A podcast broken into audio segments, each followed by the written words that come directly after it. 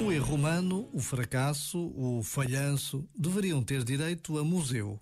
Um museu destes modernos, interativos, com visitas guiadas para escolas, famílias, empresas, grupos de todos os géneros. Chamar-se-ia Museu do Fracasso. Seria desenhado não para humilhar alguém, mas para nos humildecer a todos.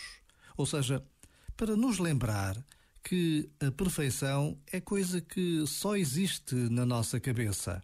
Para nos lembrar que o erro é sinal de que estamos realmente empenhados nesta aventura que é ser humano. Já agora, vale a pena pensar nisto. Este momento está disponível em podcast no site e na app.